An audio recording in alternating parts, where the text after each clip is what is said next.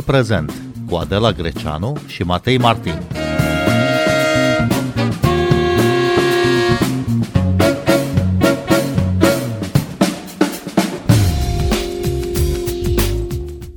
Bine v-am găsit! Noi suntem Adela Greceanu și Matei Martin și vorbim astăzi la sugestia revistei Dilema Veche despre solidaritate. Invitatul nostru în prima parte a emisiunii este Bogdan Budeș, regizor de teatru și traducător. Bun venit la Radio România Cultural! Mulțumesc frumos pentru invitație!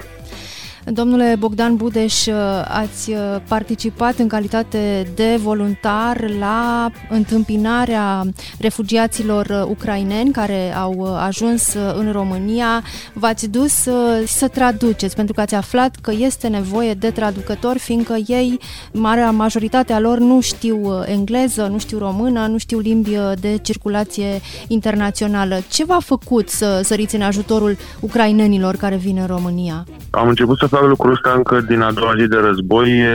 Sincer să fiu, nu am avut un gând precis conturat să fac lucrul ăsta. Revenind în București, m-am trezit cu un tag pe Facebook că e nevoie de traducători la autogara Filaret acolo unde veneau foarte, foarte multe autocare cu, cu refugiați. Acum când folosim cuvântul refugiați, ăsta este un cuvânt în română de, de gen masculin. De fapt sunt refugiate. 99% sunt femei cu copii și persoane în vârstă. Bărbați foarte, foarte puțini și dacă sunt bărbați au fost de obicei și sunt de obicei studenți sau persoane în vârstă.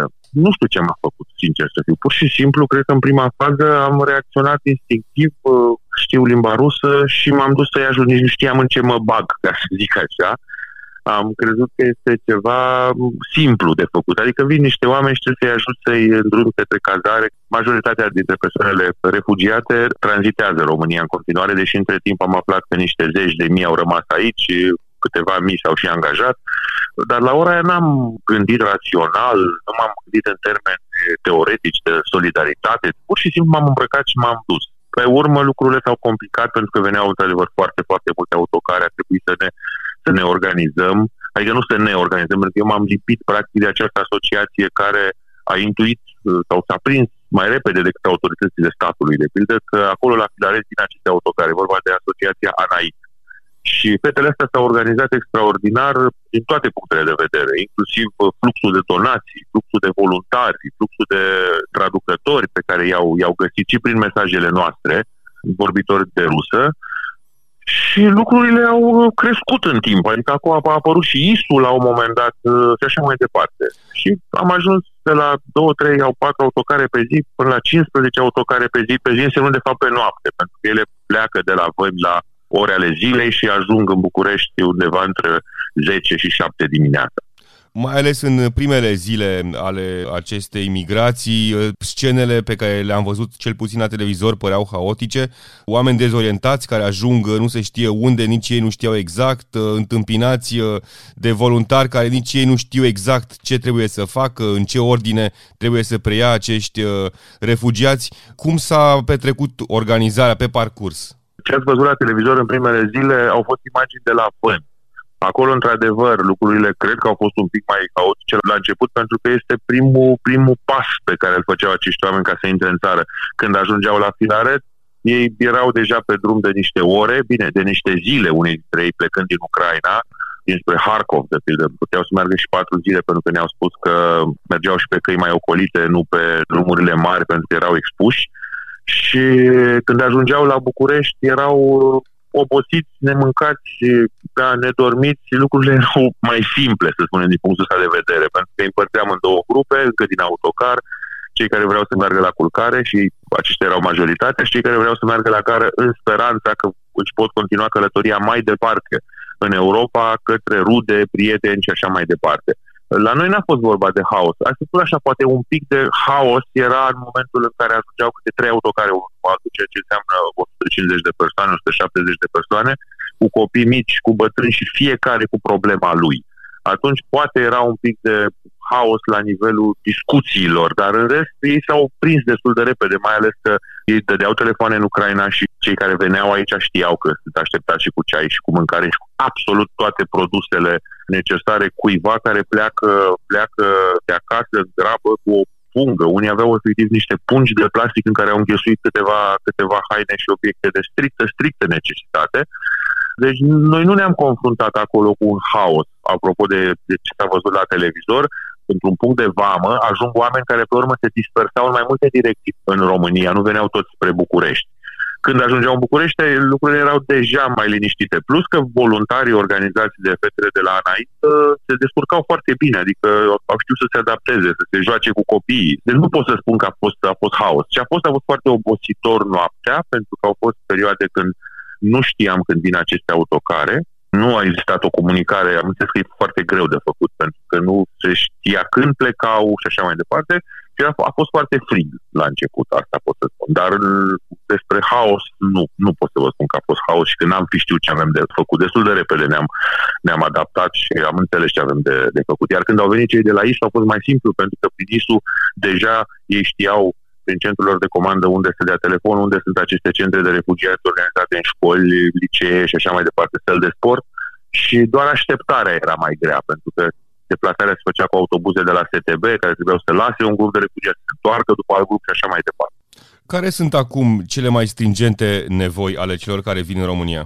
Nu cred că s-au schimbat foarte mult din momentul în care eu nu m-am mai dus, pentru că trebuie să văd și de niște lucruri personale din, din activitatea profesională, dar sunt atent pe, pe grup și nu cred că s-au schimbat foarte mult nevoile lor. În primul rând, uh, cred că au, au nevoie să doarmă în momentul în care vin, au nevoie să se spele pe dinți, 3-4 zile, 2-3 zile nu s-au spălat pe dinți, să înțeleagă cum se pot deplasa mai departe, să înțeleagă cum își pot chibernisi banii pe care i-au, pentru că statul român pune la dispoziție niște trenuri pentru Budapesta, de pildă, extrem de ieftine, la nivel de 3 euro de persoană, dar firmele private de autocare nu sunt uh, gratis și atunci astea sunt lucrurile cu care îi ajutăm. Bine, firmele private, cele care sunt la stare, de pildă, mai și discounturi, când erau femei cu câte 3-4 copii, pentru doi copii luau bile la jumătate și pentru ceilalți doi nu mai luau bani și așa mai departe.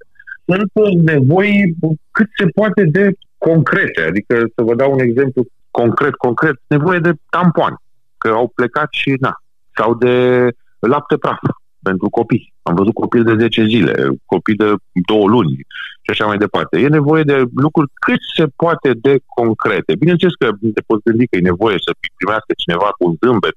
Nu știu dacă ăsta este normal. E bine să se simtă și în siguranță. Îi văd că sunt în siguranță, mă în țară. Dar Cred că astea sunt lucrurile cele mai, cele mai importante, să simtă în lucruri concrete că viața poate continua și că există o speranță să se, să se întoarcă, deși majoritatea își caută de lucru, vor să plece mai departe căutându-și și de lucru în țările unde ajung. Lucrul ăsta m-a impresionat uh, foarte mult demnitatea cu care sau majoritatea dintre ei pur și simplu nu cereau. Aveau o stânjenie. A, iarăși, cartele de telefon. Foarte, foarte important. Să poată anunța acasă că au ajuns cu bine și am avut de la companiile de telecomunicații seturi de cartele de, de telefon. Bogdan Budeș, sunt suficienți traducători în punctele unde sosesc ucrainenii în România? În momentul de față e o mini-criză pentru că cei care sunt activi au obosit, și în momentul de față i-am văzut, uh, văzut că fetele tot cereau să se mai pună mesaje pentru traducători. Nu numai Filaret este punct de primire, și gară. Ori la gară, într-adevăr, era, n-am mai fost mult, dar erau, erau sute de oameni acolo, mame cu copii, sugari, bătrâni, organizați în zona caselor de bilete din, din partea veche a gării, să așa, de la coloanele vechi. Și acolo era nevoie de, de traducători, dar și acolo am înțeles că, începând în un moment, cădeau pe capete, de oboseală. Pentru că fiecare om vine cu problema lui. Ori nu poți numai să-i răspunzi sec la întrebare, trebuie să încerci să-i o și rezolvi până când îl vezi în mână cu biletul sau până, la, până ajungi la spital cu copilul care a răcit. Ori asta te obosește în timp. Și mi-am amintit ceva acum, vorbeam cu cei de la ISU care mi-au spus că, de pildă, în alte țări, cred că Franța, mai de exemplu, în situații de genul ăsta, oamenii implicați beneficiază de suport psihologic foarte des, nu o dată pe săptămână, ceva de genul ăsta, ceea ce la noi n-a fost cazul. Pentru că fără să-ți dai seama, lucrurile astea te afectează și dintr-o dată pici. Și nu știi de ce pici fizic, vrei să dormi non-stop.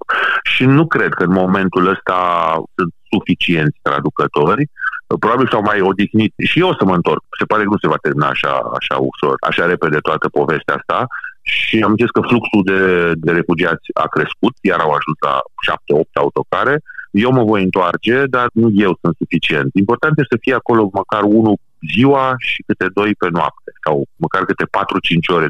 E o muncă dificilă pentru că practic de traducător depinde tot.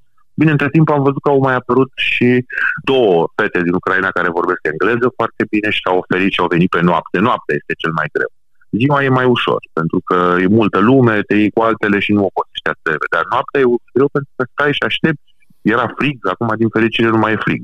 Bogdan Budeș am văzut încă din prima zi a acestei uh, crize o dăruire umană extraordinară, oameni care s-au solidarizat din prima clipă, se fac donații, companii mai mici sau mai mari care se oferă să sprijine acești refugiați, uh, voluntari foarte dedicați. Cum vă explicați această solidaritate extraordinară?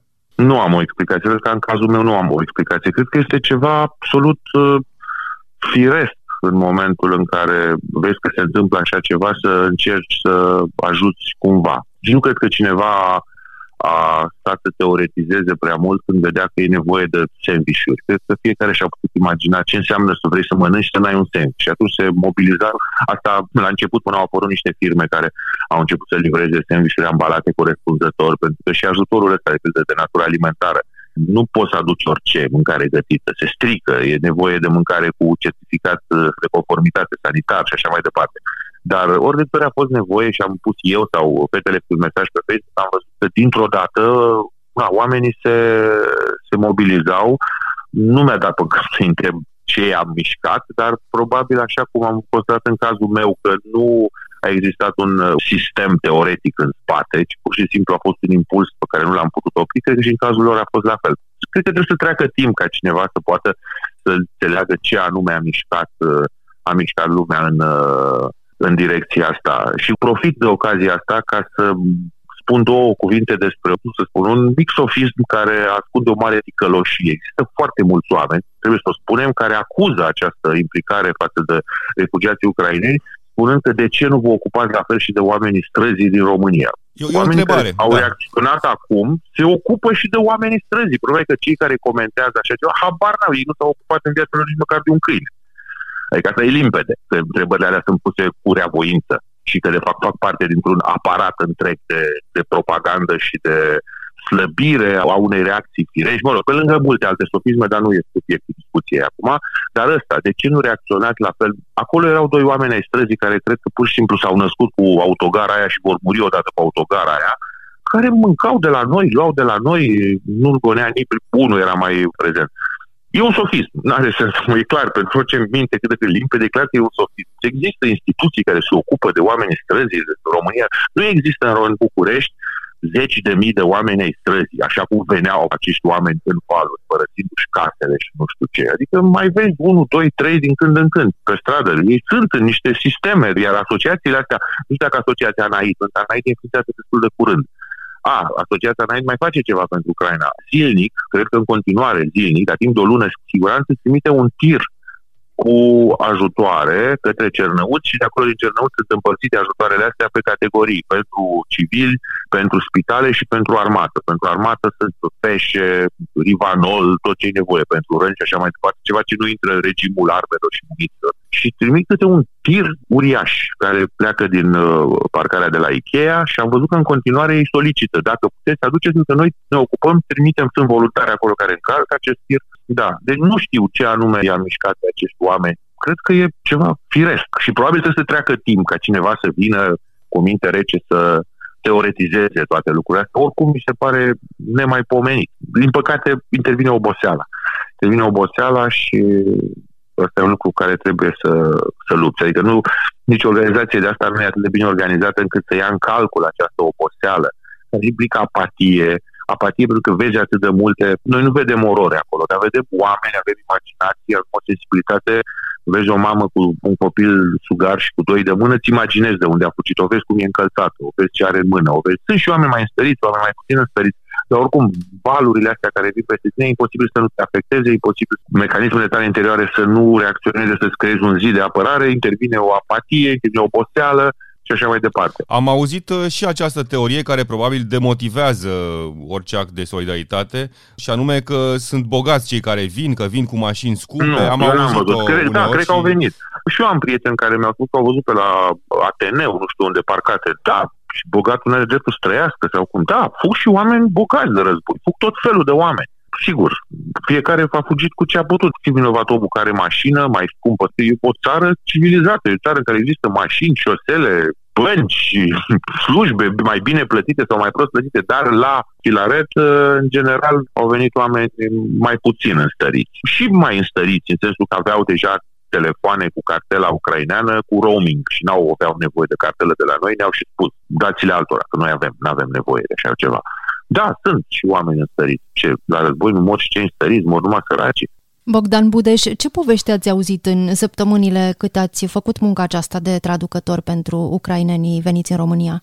Din păcate mi-am dat seama că, din punct de vedere profesional, să spun, nu prea pot profita de pe urma poveștii astea, că nu prea am avut timp. În primele zile un pic am avut timp să vorbesc cu câteva persoane, dar uh, pentru că am auzit unde, nu mai știu unde am auzit că e bine ca pe oamenii ăștia să nu pisezi cu întrebări, pentru că îi fac să-și amintească. Am evitat să intru în, în detalii, doar dacă ei se apucau să spună. Adică sunt momente care m-au impresionat, de pildă o bătrânică de 90 ceva de ani, care mergea destul de greu, se deplasa destul de greu și era ajutată de doi pompieri, doi băieți înalți la aproape 2 metri de stânga și de dreapta și ea mergea cu pași mărunți, așa, în spatele fiicei care ducea un bagaj și se uita când la unul, când la altul și le spunea în rusă, mai că știți că la noi e război, acum am mai fost până cu mulți ani și eram atunci mai mică, dar acum iar e război și era undeva între plâns și relatare jurnalistică extrem de emoțional în momentul ăla. În general, flash-uri de astea, am povești întregi. În primul rând nu aveam timp, pentru că vin mulți, vin câteva zeci, un autocar plin, și fiecare vine și te întreabă cum ajung în Ungaria, cum ajung în Polonia, cum ajung în Germania și nu ai timp să stai să te pentru poate a doua zi, voluntarii de a doua zi, vorbitorii de rusă de la diferitele centre de primire cu dormit, cu spălat și ar fi avut timp. Nu cred că ar fi avut nici răbdare, să nici nu știu ce să intre. Adică eu am evitat de pildă să le spun și că în timp ce ei mergeau pe drum, Harkov a fost bombardat, pentru că mă uitam pe știri. Nici nu știam, sau Odessa, au început să bombardeze Odessa m-am ferit să le spun lucrurile astea. M-am gândit că nu-i bine să afle, habar n-am. Nu știu, poate știau și ei, poate aveau internetul dintre ei. Dar am evitat să intru în, în discuții, să aflu cu o aviditate povești și să mi le notez, deși, na, poate că și lucrul ăsta este important, dar s-o găsi cineva când s-o așeza mai calm, s-o așeza și ei undeva și ori putea să povestească. Nu cred că prima lor opțiune ar fi fost să ne povestească nouă, dacă ar fi avut cineva ideea să-i întrebe. Dar oricum noi acolo nu aveam timp de așa ceva. Erau chestii concrete de făcut, de mergi la toaletă, de schimbat, de dat pampers pentru copii și așa mai departe. Nu prea aveam timp de stat la povești să ne zică de unde au fugit și ce au lăsat în urmă. Ați păstrat uh, legătura cu unii dintre ei? Da, da, am păstrat legătura, am păstrat legătura. Am luat foarte multe numere de telefon atunci să mă asigur că au ajuns cu bine la hostel sau, nu știu, în Germania când plecau. Vorbesc de prima perioadă când aveam efectiv timp să mă ocup și de persoane individuale. În partea a doua n-am mai avut timp pentru că v-am spus, veneau cu zecile și încărcam în autobuzele de la STB și trimiteam care încotro. Dar da, am, să zic, 30-40 de numere de, de telefon. Ultima vreme nu i-am mai întrebat pentru că știu că au ajuns. Deci primeam mesajul, am ajuns la Cracovia sau la foarte bine. Dacă ai ajuns, atunci e, e bine. Bogdan Budeș, vă mulțumim uh, tare mult uh, pentru acest interviu și pentru poveștile pe care le-ați spus. Și eu vă mulțumesc foarte mult pentru invitație. Asculți timpul prezent! Timpul prezent e un talk show zilnic despre politică, societate și cultură difuzat la Radio România Cultural. Ne puteți asculta pe Apple Podcasts, Google Podcasts, Castbox, Spotify și altele. Stăm de vorbă acum cu Adina Popescu, redactor la Dilema Veche, coordonatoarea dosarului despre solidaritate de săptămâna aceasta. Bun venit, Adina Popescu, la Radio România Cultural! Bine v-am găsit! Solidaritate este un cuvânt folosit des în ultimele săptămâni, de când Rusia a invadat Ucraina și numeroși refugiați au venit și în România. Voluntari din ONG-uri cu experiență în domeniul social, dar și oameni care au vrut pur și simplu să ajute cumva, au mers la punctele de trecere a frontierei sau în gări să întâmpine pe cei care fugeau de război și să încerce să-i ajute. Proprietari de pensiuni au găzduit gratis refugiații, i-au hrănit, i-au ajutat să plece mai departe și acest efort de susținere continuă fiindcă este nevoie de el. A fost o surpriză această reacție pentru români, Adina Popescu?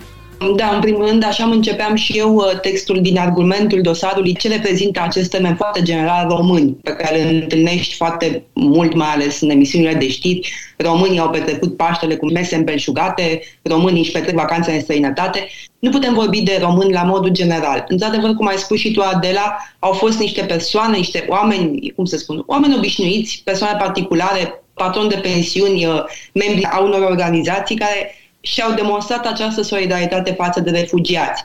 Acum, dacă stăm să ne gândim la modul general, sunt foarte multe discuții care pleacă de aici și tocmai aceasta este și tema dosarului, discuțiile aferente a ceea ce s-a întâmplat concret. Sunt voci care au spus de ce îi ajutăm pe ei și nu îi ajutăm sau nu i-am ajutat de-a lungul timpului pe ai noștri. Alte voci spun de ce nu există o solidaritate cu uh, puținii dizidenți ruși, cu cei care fac proteste în Rusia și, după cum bine se știe, au fost arestați, sunt urmăriți și așa mai departe. O altă întrebare a fost legată de faptul că în urmă cu câțiva ani, când uh, am uh, fost în situația de a primi refugiați din Orientul Mijlociu, din Siria, oamenii au fost uh, foarte refractari, ba chiar, cum să spun, a fost o oarecare respingere legată de refugiații de acolo și în fond și acolo era un război și acolo mureau oamenii, nu, nu fugeau de, de bine și nu ajungeau în Europa de bine. Deci, uh, până la urmă, tot ce se discută în ultimul timp legat de solidaritate a fost un pretext pentru dosarul de, de acum, în care uh, ne-am pus întrebarea ce mai reprezintă această solidaritate, cum se mai manifestă ea în societatea modernă. În plus, dacă observăm, foarte mulți dintre cei care ajută concret fac parte din aceeași categorie, nu știu, socială, intelectuală cu cei care au participat la manifestațiile Rezist, cu cei care la un moment dat au dus campanii pro-vaccini. Și aici apare o altă întrebare, dacă nu cumva solidaritatea în sine este o cauză modernă, adică oamenii au nevoie de o cauză pentru a se simți mai bine față de ei înșiși. La aceste întrebări veți găsi niște răspunsuri în, în dosar. Și cu siguranță cei care ajută acum organizațiile acestea specializate în zona socială au ajutat și înainte și îi ajută și pe ai noștri, nu? Cum se, exact, cum se spune, exact. cum se reproșează, doar că aceia care fac aceste reproșuri probabil că nu știu pentru că nici nu s-au implicat ei înșiși vreodată în asemenea acțiuni, cum ne spunea mai devreme și Bogdan Budeș, regizorul de teatru și traducătorul care a fost și va mai merge, ne-a spus, la gara Filaret să-i ajute pe pe refugiații care vin din Ucraina și nu vorbesc decât uh, rusa.